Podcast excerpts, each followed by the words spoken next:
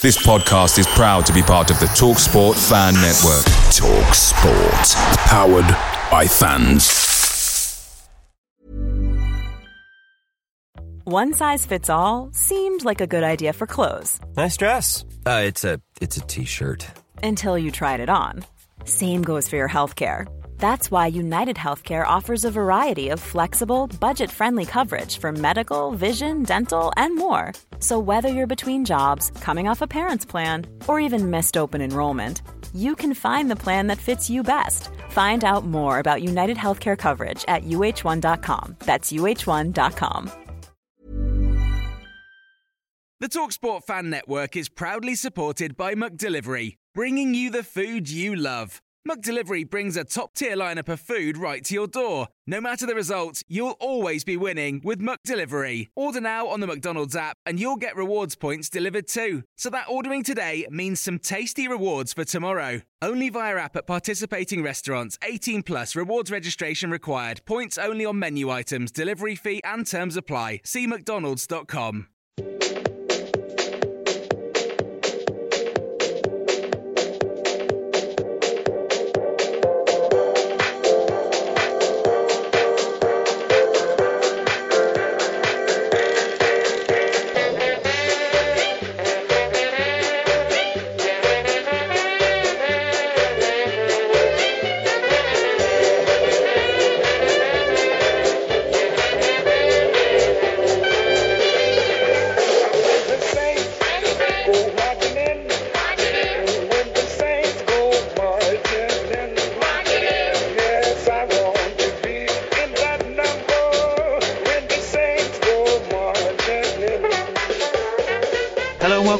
Saints podcast. If you love Southampton FC, despite the varied joy, agony, and everything in between, you're in the right place. As ever, we'll be chatting through all things Saints FC, reflecting on the past few days and also the week ahead.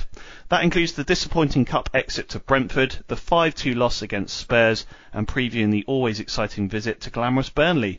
Alongside all that, we have the first in a new TSP monthly feature for this season, International Supporters Club, where we'll venture around the world to give you a flavour of those Saints fans in more far-flung parts of the globe than Hampshire. This episode sees us head to South America as we speak to Francisco in Argentina. More on that later. Our regular TSP panel, Steve Glenn and Dan Sheldon, are literally chomping at the bit, uh, I think, to give their views and opinions. Evening, chaps.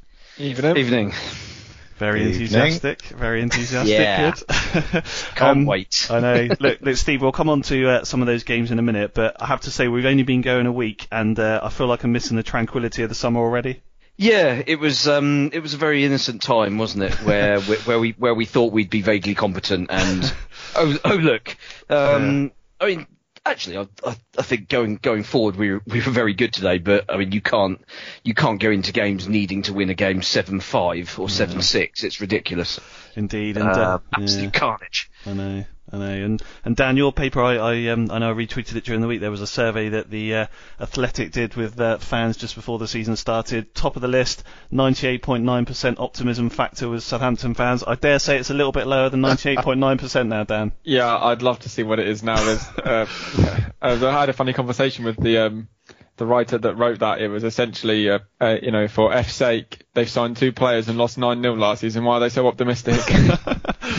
How right he was. So yeah, exactly. But uh, how's your week been going? And, and, and more importantly, um, I know obviously as I say we're going to talk about the games, but uh, signposting down what you got coming up this week for us in the Athletic that we can uh, look forward to to take our mind off uh, on pitch activity. so today will be uh, look at the new high line that Ralph has been playing. Yeah, we love uh, that, yeah. Later in the week is a big kind of explainer, which has taken a little bit of while, a little while to kind of get together on the MSD Holdings loan and the proposed takeover from the American. Right? Yeah. Joseph DaGrosa, so quite a big look at that uh, with a few sources, and yeah, that, I'm looking forward to putting that one out there. I've been working on it for a, a little while now. Yeah, brilliant. Dan. No, it's good. It's it's good to see some of the uh, varied pieces coming off. And uh, speaking of uh, professional writing, Glenn, it's good to see uh, League One minus ten back. Uh, having uh, obviously dusted off the typewriter, it's sadly not been too positive, and I can't imagine it's going to be too positive this week either. Now.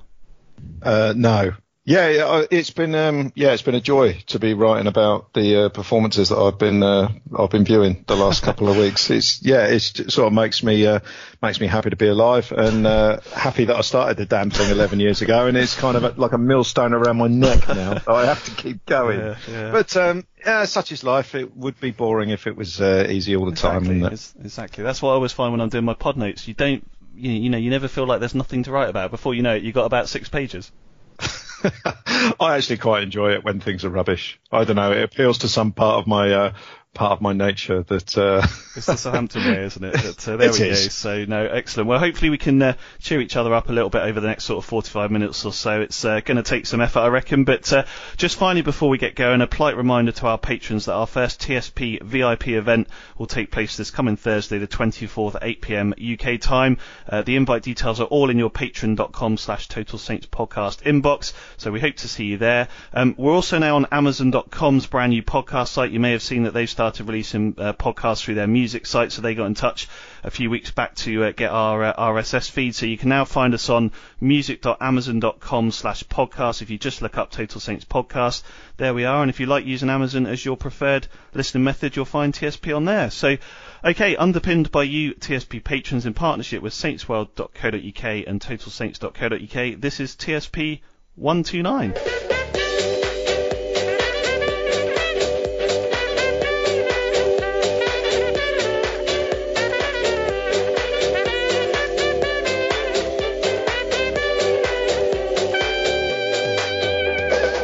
This is the Total Saints Podcast with Ben Stanfield, Steve Grant, Glenn Delacour, and the Athletics' Dan Sheldon. Saints capped a poor first week back in action with their third defeat in three, losing 5-2 to Spurs at St Mary's. Um, just a quick reminder that this is a family show, chaps, uh, and it does obviously feel like a, a bit of a counselling session probably tonight, as many of them have done before. But uh, Steve, obviously we'll come on to talk about some of the key factors uh, over the next sort of little while. But I wrote down one word here, probably one of many that many people could choose, and that was frustrating. I went with in the end. Um, annoying, irritating, shambolic, um, laughable. There, there are there are so many adjectives that you could possibly use in this in this situation, and it was so frust- and frustrating is another one because we've we've got ourselves into a brilliant position in this game. We were absolutely battering them for the vast majority of that first half, and we give away a stupid goal right on half time, and and then the defence just decides, nope, we're just gonna we're just gonna basically set up an instant replay of that goal four times um, in in the next half an hour, and it was just it was just extraordinary. Just to like, I was watching it on watching it on TV, but it was one of those situations where you thought, hang on, is is is the stream repeating itself here? It was it was like it was like the stream was buffering or something, and I was I was having to watch the same two minute incident over and over again, and and yet the score was incrementing every time, and it's just like what? How are we not learning from this? It's absolutely ridiculous. Yeah,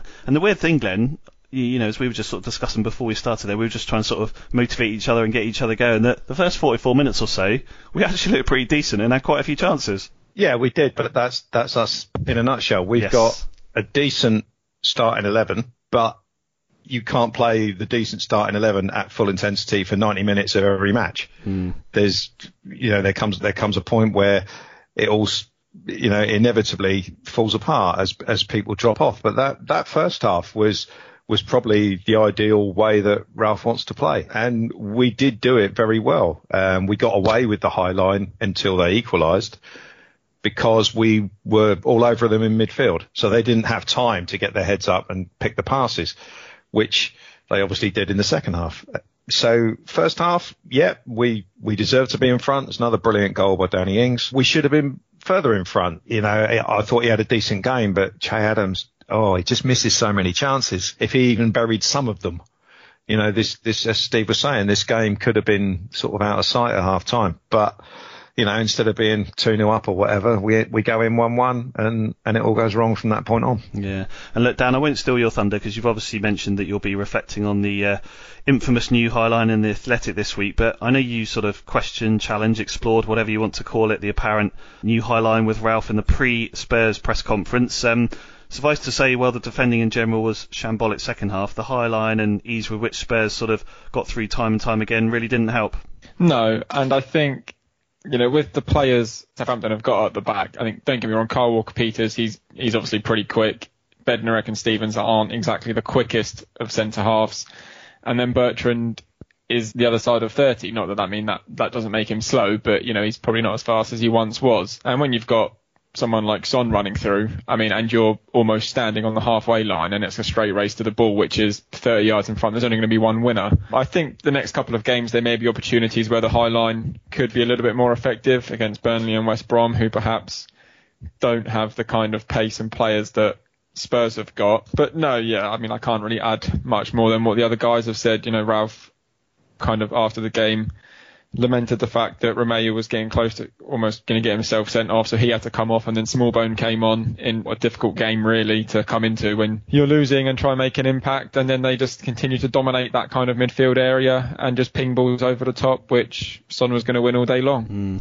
And just just on that, Dan, I mean, obviously, I think some of us uh, we start sweating profusely when we think of even continuing to play this new high line against anyone. But uh, we obviously had some really good success post lockdown. You know, it felt like there was momentum coming into the start of the season, and a bit like last year. You know, I think if I remember, we were playing four during all pre-season at the back, and then suddenly that first game of the season we played five at the back. I, you know, I know you don't know the answer to this, Dan, but I'm going to ask you anyway. Why has Ralph changed it? I think, you know, if I was going to take an, an educated guess, I'd say it's probably got something to do with VAR and trying to catch players out offside more often than not which yeah, is great. I mean, it worked in the first half. Uh, didn't obviously work in the second half. It's hard. I mean, I don't know. I mean, I don't know how he thinks. So it, that's kind of a, a tough question to answer. But, you know, we saw from last season, you know, it took him a while to change the five at the back. I don't get the impression that he's going to be changing this after three games. Mm, yeah.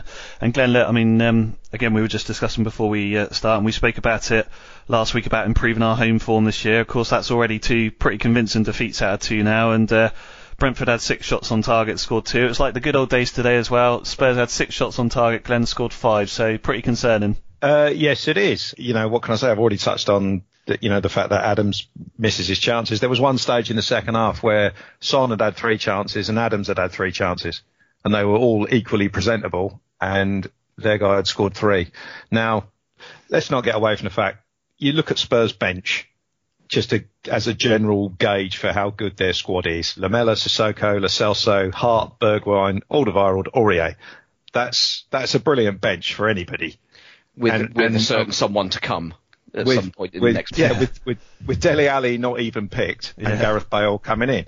now, and we've got four kids: Shane Long, and a goalkeeper. You know, it's just it's just mental. And the the the difference that Lo Celso made when he came on, and the I'm not blaming Smallbone, but it's not his fault. He got thrown into that game. He's not ready for it. There there are some mitigating factors, but yeah, I mean our our, our defending. I mean the the other thing that the High Line relies on is defenders reading the game and concentrating and getting their positions right. You know, so if the midfield is not winning, not winning challenges or not pressuring the ball, you've got to drop off. And we're all stood on the halfway line with our arms up like idiots. Um, and Jack Stephens, uh, you know, I know he's improved massively last, you know, last season, but he was awful today. Absolutely awful. And it wasn't just, it wasn't just his positioning. It was, I mean, the second goal, Son just walked past him. It was, it was such a weak challenge. It's like, what are you doing? So there's a lot of players out there, and I, I'd, I'd call out Stephens, I'd call out Bednarek, or Prowse. They're, they're nowhere near the levels they were at at the tail end last season. And, and, and if we, if we drop away from those levels, we're, we're just not good. You know, if everybody's on, if everybody's on it and in the other team's face, then we're a good side. And as Ralph said at the tail end of last season, we've got to pressure teams all the time. We've got to run more than them.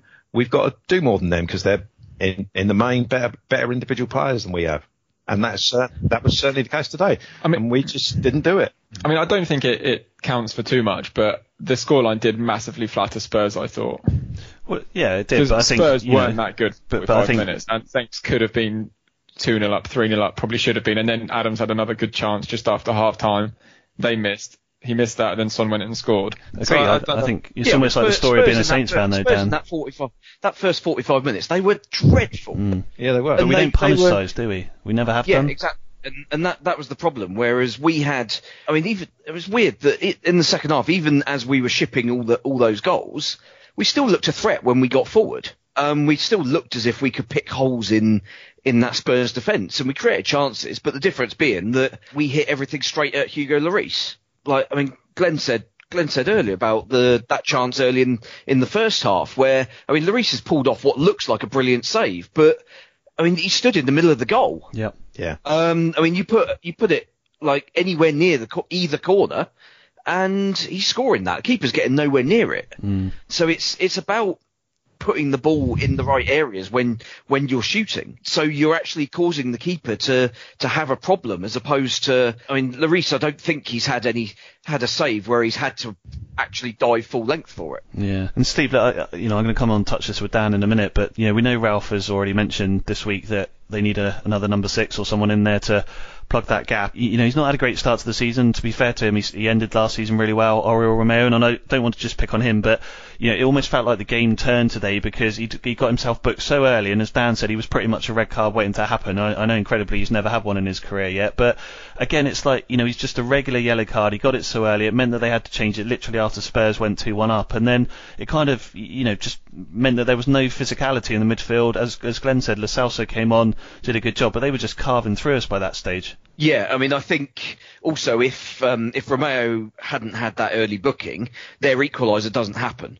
because Romeu takes the booking on half on just on half time. Yeah. Because when Ndombele turned both him and Ward Prowse in the same move, Romeu would just it just if he's not on a booking, he just pulls him back, takes a yellow card, and we reset and and get ourselves back into position. But yeah, having got that booking so early on, I mean, I think the ref had, the ref had a relatively good game, but it was it was noticeable how every single foul that we made in the first half resulted in a booking. Um, whereas Yeah. Ben, ben Davies got away with kicking Walker Peters up in the air twice at least in the first half. And then I think it was Teller. I think he, he booted in the in the second half, and he and the yellow card stayed in the in the referee's pocket for him. So that was that was a slight frustration, a little bit of inconsistency, but kind of something you relatively come to expect. But yeah, we've we've got to got to be a little bit smarter, I think, in Well, that, terms of that's what I was going to say. I mean, he's tw- you know he's, he's he's 28 now, so again, I'm not just picking on him. It's just at the moment he's kind of the most experienced, you know, uh, age-wise in that midfield. So, do you think Romeu needs to show? I mean, we know he loves a tackle. We know it was on Højbjerg. They probably G'd themselves up in the training room first chance you get, crunch him, that sort of thing. But does he need to show a little bit more responsibility, maybe the situation we're in at the moment, where we haven't got a plethora of midfielders? Perhaps, but then I think if you if you try and get him to play a, a sort of more stand standoffish game, then I think you lose you lose the player that he is. Um, I agree. The the problem the problem being that Ward Prowse seems to be massively out of form at the moment. So while while you've got the two of them alongside each other, and and obviously we saw in in the towards the back end of last season that those two together can can play really well and can produce excellent team performances.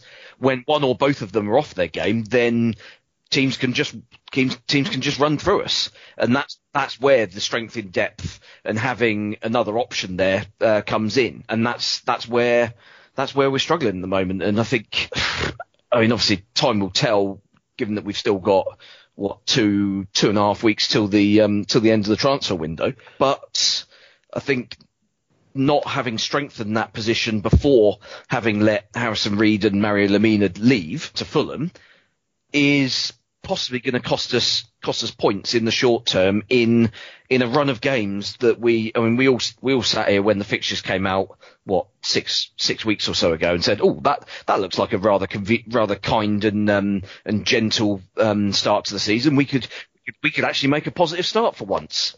Um and yeah look where we are. Here we are. Dan, uh, you know, I, I thought Ralph sounded fairly sort of internally frustrated even when he spoke before the Spurs game about the Brentford game and the Palace game. So obviously today's not going to help. But again, we've only sort of seen externally the comments that he made afterwards about the strength of the squad and they need some, you know, signings in that midfield position things like that. Um, do, do you get the sort of sense that he's starting to get a little frustrated? Because I, I know when Martin Semmens obviously spoke to Glenn and I, it was very much on the view that at the moment, as long as we don't have too many injuries, we're probably okay, etc., etc. But Ralph seems to think otherwise. No, I think um, the fact that every opportunity he's kind of put in front of the media, he does say we need, I need new players, I need new players. I think that's quite telling. Say it once, people take notice. Say it twice, again, people listen me. He says it every single time. Uh, he said it again tonight after they lost. I think the club are looking at options. I, I think if they bring someone in, it will probably probably be a loan deal. Um, from someone I've spoken to, the they kind of explained how the the transfer market sort of has sort of come to life over the last week, and now they you know they feel that the club could be in a position to capitalise on perhaps the bigger teams making new signings and maybe trying to get one of their players on loan. Uh, and then to, you know, a bonus would be if they can sign a, a young midfielder who, like Salisu, will be one for the future. Yeah, I mean, alongside that as well, then Dan, it seems an obvious thing to say, but we'll obviously come to preview Burnley in a little while and things like that. But it's clear to all of us, I think, that you know Ralph and Saints just they just need to get a result to get them going, you know, and then that frustration will start to maybe turn into a bit more positive momentum. Yeah, I think so. And I mean, I know the first kind of segment of this podcast has been all doom and gloom, but I think we should touch on a couple of positives today. One was Djenepo, I thought was pretty good. Uh, and yeah, Danny he, he was excellent, I thought, Djenepo. and Danny Ings scored a brilliant first goal and then obviously got a penalty uh, later on. So the fact he's scoring again, I think is good going forward uh, into the next few games. But yeah, I think you just Southampton strike me as a team that you know if they lose one, they can easily lose two, three, four. If they win one, they can equally go and win two, three, four, five. So yeah, it's just going to be a case of getting that win. Um, and luckily for them, I mean. Like Steve said, we all kind of thought, well, they'd have an easier start to the season, and I- I don't want to write Burnley off because obviously Southampton have got a poor record at Turf Moor. But if they can go there and then kind of follow that up with another good result against West Brom, and then you're thinking, well, six points after four games, it's probably not the worst thing in the world. No, I agree. Yeah, I desperately, I promise you, when I was doing my notes down, I was desperately trying to find positives. I think you probably covered all of them there. But uh, Glenn, just to bring us back down to earth again, um, I know it's still early in the season, um, and I don't want to get too carried away, and I don't think we should, but we're already essentially minus six points down on last year because, of course, we beat Palace away and then we beat Spurs at home, so that's not ideal either. Uh, no, it's not. But yeah, I mean, I can't can't really say any more than that. Today, for me, the positive was that in the first half we showed what we're about, or what we should be about, and in and in the second half we showed the complete opposite. But that was the positive for me today. Djenepo, as Steve's just said, was excellent. Um, we go back to the squad size thing. Djenepo is the one player in the sort of front six positions who can come in and make a difference if we assume Boufal's on his way. You know, other than that, you know, any player who comes into the side makes it weaker.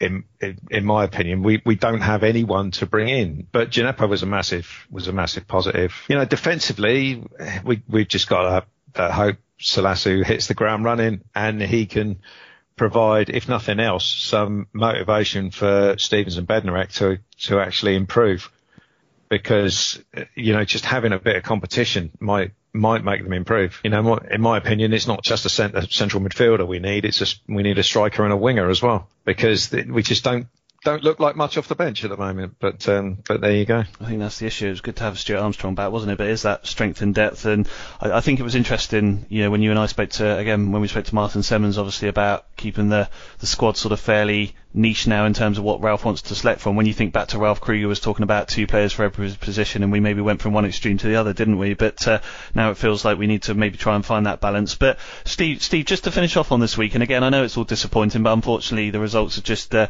indicated. I, I don't want us to just sort of brush over the the Carabao Cup exit either, because again, when Glenn and I spoke to, to Martin Semmens recently, he reiterated, like all of us, that the club wanted to have a, a good cup run in, in both um, competitions this season. So again, failing at the first attempt, and to be fair, without many excuses, I think we were soundly beaten, is um, disappointing for everyone.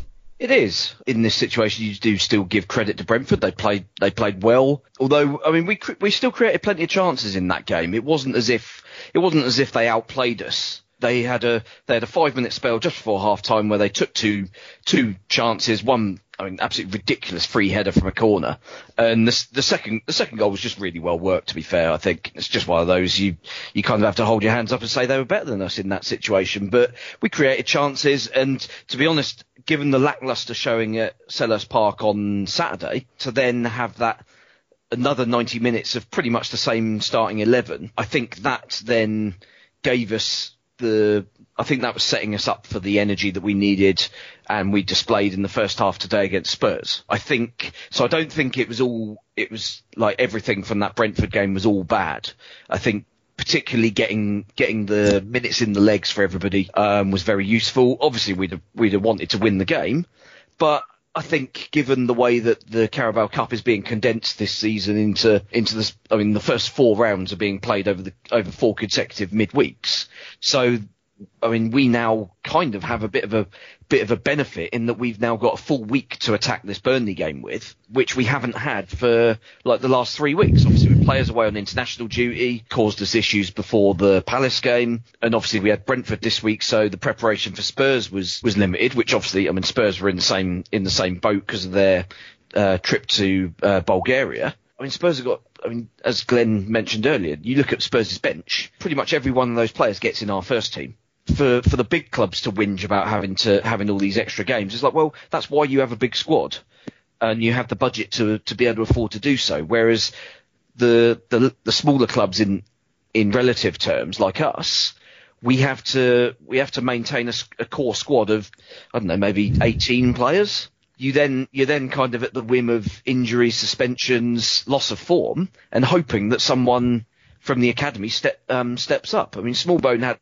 had two or three games at the back end of last season where he looked good. He came on today and basically just got overrun, which which will happen in his in his sort of first year or two. You would think that's that's going to be a that's going to be a situation that's going to happen regularly. And I think maybe the one the one thing you might have got out from the Brentford game was was an idea of players possibly playing themselves out of the team, but we pretty much stuck with it, didn't we? It was only it was only Nathan Tella who who was dropped down to the bench. And I mean, he again he looked he looked all right when he came on today. I thought.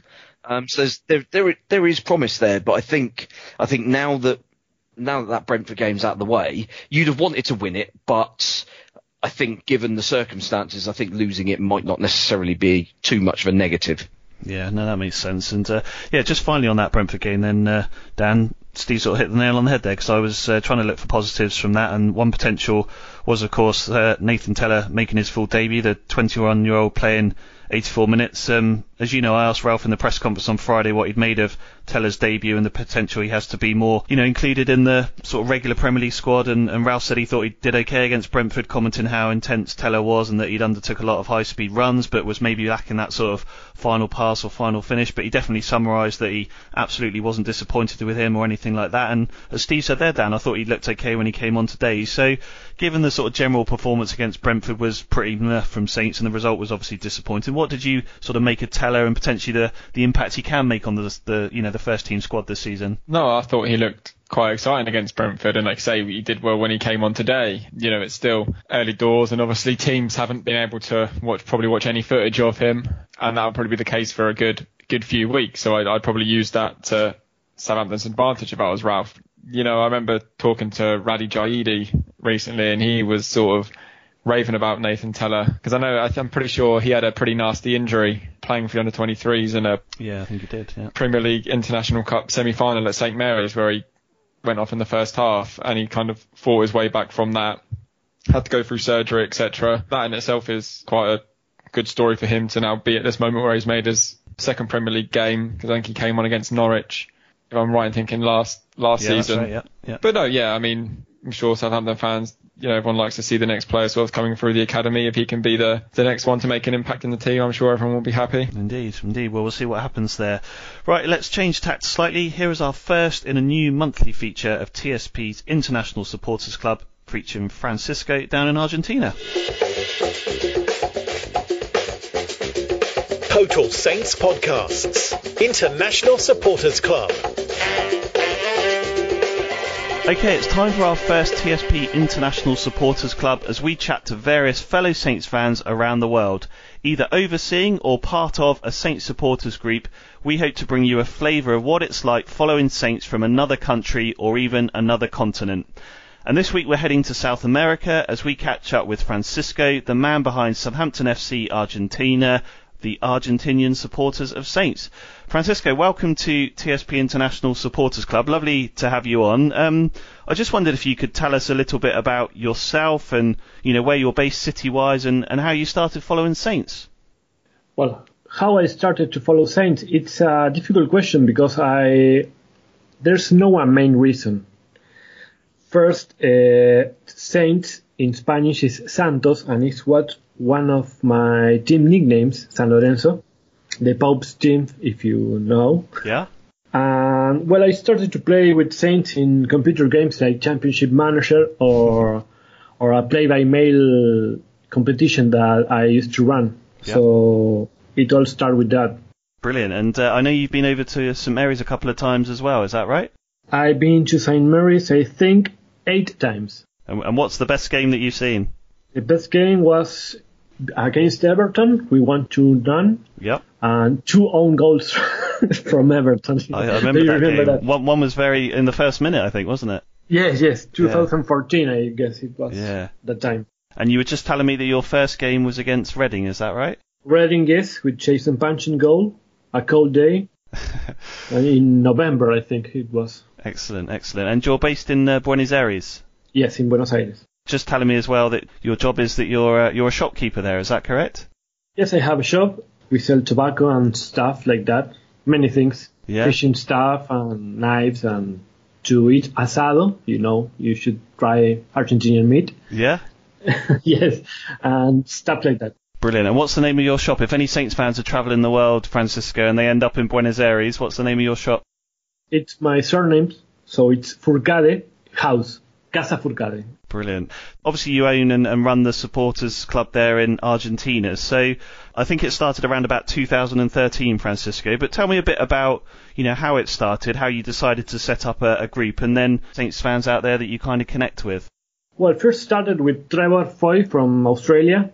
He he contacted me and, and he told me that we had to make a an Argentinian Facebook page. Then I started by my own the Twitter account that I I manage still today. It has like five six years. I don't remember right now. It's hard to have an Argentinian group first because until this year I used to work on Saturday morning hmm so it's the time we have the games. So most of the times uh, I couldn't watch the games. Yeah. Uh, we met once, one time in when we played the final against United. We met in a pub.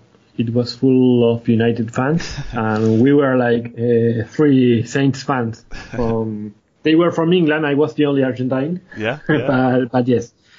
In 2018, I was invited to the British Embassy by the ambassador because of the Saints fan Twitter account to watch the England Belgium game of the World Cup. Yeah, and it's kind of grown from there then. I mean, obviously, I imagine as Saints have done better in the Premier League, it's, sort of what, giving you more opportunity to kind of watch them and follow them. And, and you said there, I mean, obviously, if it's a three o'clock game on a Saturday, that'll be what, 11 o'clock in the morning for you, so hard to maybe watch them sometimes. Yes, because there are only two channels that put the Premier League games on. Um, many of them are City games, United games, Liverpool games, and all of that. But now that we are done having football here in Argentina, most of Saints games are on TV, so that's great. And, and what's it like following them? I mean, obviously, as you say, we know that globally there's lots more support around for the big teams, the top six and things like that. So is it is it nice to be sort of a bit more unique and, and follow a team like Saints than maybe one of the, the sort of Liverpools or Manchester Uniteds? Of course, yes. I'm kind of, how do you say, the word is a priest of Southampton. I, I spread the word of Southampton, not only the, the football stuff, the city too, because I love Southampton. Brilliant. And uh, what's your sort of general feeling about Saints at the moment? Uh, you know, we're recording just after Crystal Palace, but maybe over the last sort of 12, 18 months, you know, with Ralph Hasenhuttl and things like that, what's your view on Saints at the moment? Are you excited? Yes, we are having a good game. We are uh, we are being offensive. We were not offensive with previous managers. Hmm. Pellegrino, sorry about that. he's back in Argentina now, I think, isn't yes. he? uh, I think yes, he's in Argentina right now. And who's your favourite Saints player at the moment? Who do you enjoy watching the most in the current team, Francisco? In the current team, of course, Danny Ings. Danny Ings, yeah, yeah. Yes. No. What about the um, the coverage and, and content? I mean, obviously, as you say, you'll get a lot through television, but Saints have obviously worked hard with their social media. You know, we know that they do a lot. How, how do you find it with trying to keep up to to date with the sort of coverage and content that the club provides? I mean, does that kind of help you get a good flavour of what's going on in and around Yes, St yes. Mary's and Staplewood? Yeah. Yes, many times. I'm happy with the communications of the club. They they gave me a shirt uh, the first time I went to Southampton, and no, yes, they are in good touch with the people on social media. That's good. And uh, if there was one thing they could potentially do better to help you and the supporters group out there, I mean, what what would it potentially be? I mean, I know your Twitter site is in Spanish and things like that. I mean, would it be better if they maybe had content that was in other languages as well? It would be nice that, like many other teams, like Swansea, they make the other countries' accounts kind of official fans accounts, Yeah. and that will be great for us. Maybe fan official accounts. Yeah, yeah, I see what you mean. So yeah, no, no, excellent. All right, and uh, just finally then, um, in terms of your social media details and things like that, Francisco, um, it's not necessarily just about people based in Argentina. I'm sure if there's Saints fans that were interested in connecting with you or following some of your posts and things like that, how and where can they find you? Where's your sort of Facebook groups and Twitter accounts? What's the details? Well, you can find Southampton Argentina in Facebook and Saints IRG in Twitter. So at Saints ARG and Twitter and uh, Yes. the Facebook group Southampton Argentina. And Instagram, same as Twitter. All right, and uh, have you got any plans? Just finally, Francisco, I, I know lockdown and COVID and things like that are uh, big in the world. We know travel's hard at the moment, but are you hoping to get back to St Mary's at some point soon? Yes, of course. Every year I try to go to Southampton. I manage my trips around Southampton. So when I manage a, a trip, first I check the the schedule of the games and I decide about that game. Just finally, then, final final question: If you had to predict where Saints are going to finish in the the Premier League this season, Francisco, where do you think they're going to end up? I hope far from the low part. I don't want to be thinking about that. so I will be happy with mid-table. Yeah. I think the economy situation of the club is not the greatest, but well, we have to. We believe in the team. Fantastic. Well, it's been brilliant to speak to you. I mean, I'm sure lots of Saints fans that are listening to this would echo, you know, it's great to know that there's people like you that are spreading the word of the city and the football club around the world and, you know, around Buenos Aires and uh, Argentina. So thank you for joining us on our very first International Supporters Club, Francisco. Really appreciate it. Thank you.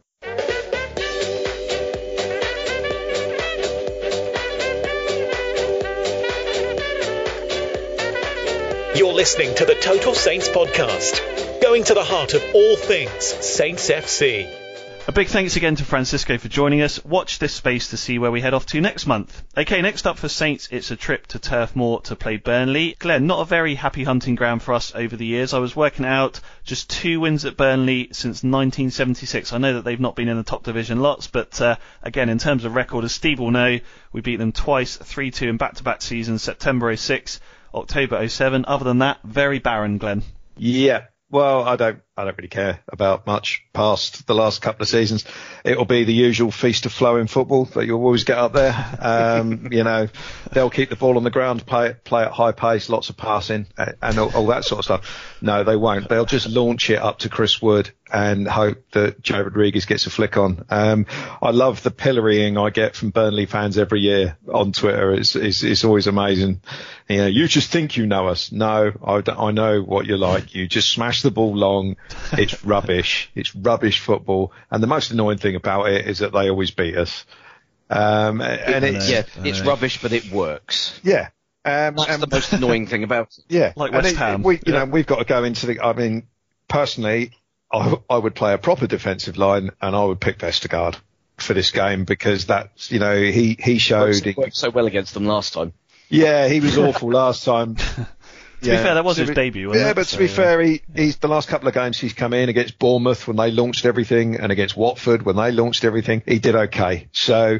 I, I would certainly look at putting him in, especially given the way that our centre halves are playing at the moment. I don't think that would be a bad thing at all. Which So- one? Toss a coin, essentially.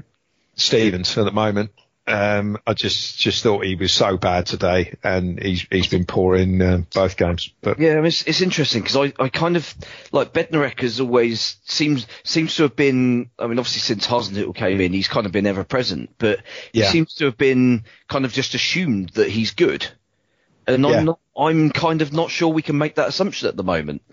Like there were there were a few games in like even in the restart where he got bailed out by other people and and he was just losing concentration and, and things like that. All, all Yeah. things that obviously we've we've thrown at um, deservedly so at Stephens in the past. I think Bed- Bednarek needs to needs to come under a little bit of scrutiny as well. Yeah, yeah, he does. You're, you're right. I mean, to be honest, it is a toss of a coin as to which one you leave out because uh, I've noticed a worrying trend with both of them to just leave their runner. It- mm. It's the old ball watching mark in space and space doesn't score goals. It's the forward that you've left alone that scores the goals. So why don't you just get back to basic defending? You know, we know what we're going to get at Burnley and we've got to be up.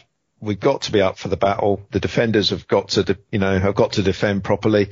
Playing a high line against Burnley, then they're not blessed with pace up front. So it may work, but personally, I hope I hope we abandon that, um, and we don't need an international break before one of these uh, Ralph resets, which we had to wait for last year. That you know, it's, it's a different game, obviously against Burnley than it is against Tottenham, and we've got to we've got to play a different way. There's no reason why we can't get a result there because at the end of the day, they're not that good. But we have to counter what they are good at and play the long game and try and nick it one 0 Yeah, it's interesting, isn't it? There's been a lot of chat this week about uh, fitness, and I suppose, Glenn, when you're talking about defenders, uh, a lot of the defending is the fitness is in the mind, isn't it? But um, yeah, as um, as Glenn sort of said there, Steve. More recently, of course, it's uh, no wins in seven for Saints against Burnley, home or away. So. Do you, do you think it is just their sort of direct tactics and their physicality, or do you think it's just been that you know one of those sort of bogey sides that whatever we do, they seem to just sort of nick a game against us here and there, and um, you know it'll take a while to overcome that? I think a li- little bit of a little bit of everything. Um, Column I mean, A, column we- B. Yeah, I mean, we, we had we had that game a couple of years back where we, uh, Redmond scored a great goal to put us one 0 up, and we we then missed a host of chances, Yep. and we then give penalty in the 94th minute, Yeah, yeah. yeah, yeah. We then give them a penalty uh, five minutes into injury time, and I mean those those sort of boneheaded, uh, stupid uh, mistakes. Yeah. They cost they cost That was Jack games. Stephens as well. Yeah, it was. up against Peter Crouch, wasn't it? yeah, it was. And I mean there there are certain there are certain situations where we are obviously notoriously bad, and that is basically when the opposition gets desperate and lumps lumps the ball into the box ad infinitum at massive centre forwards who are beating us in the air every time, and Burnley will always do that. In situations where they're um, where they're winning, losing, or drawing, because they know they're good at it, and they know that we're bad at it. It's I mean, it's just pure basic management from on on Sean Dyche's part to pick apart bits that the opposition is bad at, bits that you're good at, and kind of marry the two together. And and Burnley have got Burnley have got the wood over us at the moment. And I mean, there's we can go there and win. There's absolutely no doubt that we've got the ability to do it. It's whether you get those those 50-50 calls, the little marginal things go in your favour. Uh, Like even even things as as minute as like the second the second ball off of off of a long ball header. If the ball just happens to flick uh, flick down and, and end up at the feet of their striker, I mean that happens. But if they if they suddenly start falling your way, then may, maybe the maybe the cards fall cards fall in your direction for once. Yeah, Dan. Look, in terms of Burnley, we know there's more more than one way to skin a cat, but um, yeah, last season they finished 10th. The season before that, 15th. The season before that, 7th, and then the season before that, which was their return to the Premier League, 16th. Um, so I guess they're a bit of a, a yo-yo side, but you know certainly appear probably well established in the top division again now, and obviously they're comfortable with the style of play, even though it doesn't maybe attract uh, all of us that watch uh, the game ne- as neutrals. No, and I think you know it's perfectly in Burnley's prerogative to play to their strengths, and if that is to play football that some may perceive isn't exactly glamorous, then and that keeps them in the Premier League, then you know good luck to them, and should let, let them carry on doing it. We often see with sort of clubs that come up from the Championship that stay a few years, they get the fans get kind of delusions of grandeur, and they think they should be like challenging for the Europa League and top floor. So they sack a manager and then all of a sudden they're back in the championship. I think, I mean, I, I don't particularly like watching Burnley play football. Uh, it doesn't exactly excite me, but you know, I take my hat off to them. They have their way, they stick to it and it's been successful. So, I mean, I don't think they should change it. I mean, what will be interesting, I mean, I guess many Southampton fans will be hoping that Tarkowski gets sold this week. Um, if someone comes in with a big enough bid, I think the last one was like 40 million pound or something. Um, so It's just I'm sure, I know. So I'm sure, you know, Southampton fans will be hoping West Ham find some maybe another few million pound to chuck on top of that and. No, I'm I'm I'm quite. I'm quite enjoying watching West Ham um, West Ham's defence be absolutely shambolic. I don't I don't even, even the possibility that they might uh, be looking to fix it. Yeah, until they play us and put in a worldie. But yeah, I, I Oh, reckon yeah, if uh, they'll stick three past us easily. no, no, exactly, time. exactly. If Tarkowski's worth forty, I mean he's decent, but if he's worth forty million, then he's uh, you know Steve Grant's probably worth ten. I would have thought. But uh, I, I suppose the positive as well, then Glenn, just just finally is that uh, you know Burnley away is never a nice trip, and the fact that the game's at 8 p.m. on Saturday, it's probably a blessing for Saints fans that it's uh, still no fans that can attend because that'll be a bit of a, a late trip back at sort of 10 o'clock on a Saturday night. They'll stuff the late trip. It doesn't matter what time you go to Burnley; it's horrible anyway. you know, it doesn't matter in the slightest. So, no, I'm sure that um, I'm sure that the uh, the regular away travellers are, are quite pleased that this is one of the ones they're not going to be able to go to. But uh, no, it it is what it is. I shouldn't be too down on Burnley because you know at the end of the day, it's a small club that's got itself into the Premier League and and they're staying there, and you have to have some sort of respect for that. But uh, but yeah, I wouldn't want to go there too often. I've been there once before, and uh, no, never again. No, you're right. Uh, yeah, I mean, to give them credit, they feel like a club that are, well run and all that sort of thing, do the right things, don't they? But uh, yeah, just uh, finally, Steve. I mean, I, I had it down here. You kind of mentioned it earlier. I, I suppose it is bittersweet because of the uh, the cup. Trip. Uh, obviously, Burnley are playing pretty much now while we're recording. They've then got Millwall away during the week, so that'll be two tough games with the the Leicester game. So, you know, let's take a positive, which is Saints have got a whole week now, no excuses to work on a variety of things on the training ground and get themselves ready for that game, and, and they need to be up for it. Oh, definitely. And at the end of the day, if we've if we've had a full week to plan, everybody if everybody's fully fit, then yeah, I, I don't I don't see any reason why. I mean, this it's not a game to fear, and to be honest, it never has been. But um, we kind of have this miraculous ability to make it look um, like an absolute nightmare game for us. It's it's a it's a winnable trip, and the kind of circumstances of the game appear to be in our favour, which is probably why it will go will fall flat on our face. But in terms of the circumstances, I think everything sets up quite nicely for us. Um, it's a case of whether whether we can execute those plans and stop ourselves sort of farting our brains out at the back once again. Because I mean, that's as we said last week. Defensively, we appear to still not have learnt anything. Um, and that, that is that is still a concern. Absolutely, absolutely. Well, I think we've uh, gone through all of the defensive cliches today, uh, ending with farting out our brains. So well done, Steve. Um, right, let's go for some match predictions. Uh, probably uh, enough, I think, for uh, the Burnley uh, preview now. Um, I'm going to start to sort of set the tone, and then you guys can kind of bring us up to a positive end. So I'm uh, unfortunately going to go for Burnley to win 2-0 because I think we're just going to get out muscled. We look quite fragile, and we're going to get outscored. Um, let's go to Dan Sheldon. I go one all. One all. Okay, Steve. Um, well, we're going to score because I think I think we're looking pretty looking pretty good going forward actually based on based on today. But defensively, you know, train wreck. Three two defeat. Three two defeat. All right, Glenn. Anything from you? Two one defeat. Two one defeat. All right. We're. Uh, I got to say, um, we're doing well so far this season because out of our total of eight predictions, no one has got a single point yet. So just uh, proving that we are the professionals at this. But uh, there we go. That means, so, we, that means that means we're definitely going to win on Saturday. fingers crossed.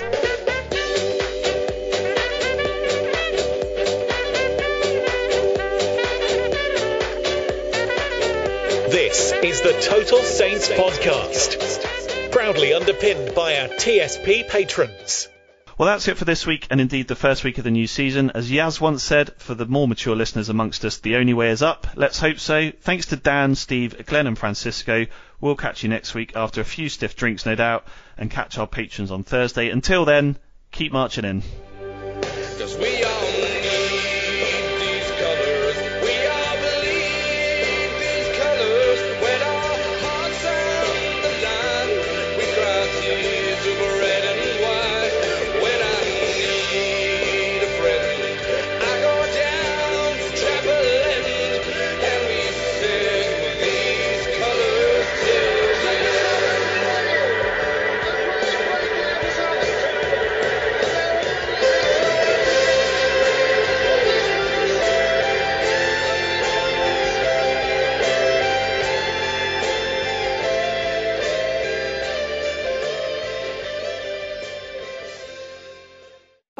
Away are great, but there's nothing quite like playing at home. The same goes for McDonald's. Maximize your home ground advantage with McDelivery. Order now on the McDonald's app. At participating restaurants, 18 plus serving times, delivery fee, and terms apply. See McDonald's.com. Hey, it's Paige DeSorbo from Giggly Squad. High quality fashion without the price tag? Say hello to Quince. I'm snagging high end essentials like cozy cashmere sweaters, sleek leather jackets, fine jewelry, and so much more. With Quince being 50 to 80% less than similar brands. And they partner with factories that prioritize safe, ethical, and responsible manufacturing. I love that. Luxury quality within reach. Go to quince.com slash style to get free shipping and 365 day returns on your next order. Quince.com slash style. This podcast is proud to be part of the TalkSport Fan Network. Talk Sport. Powered by fans.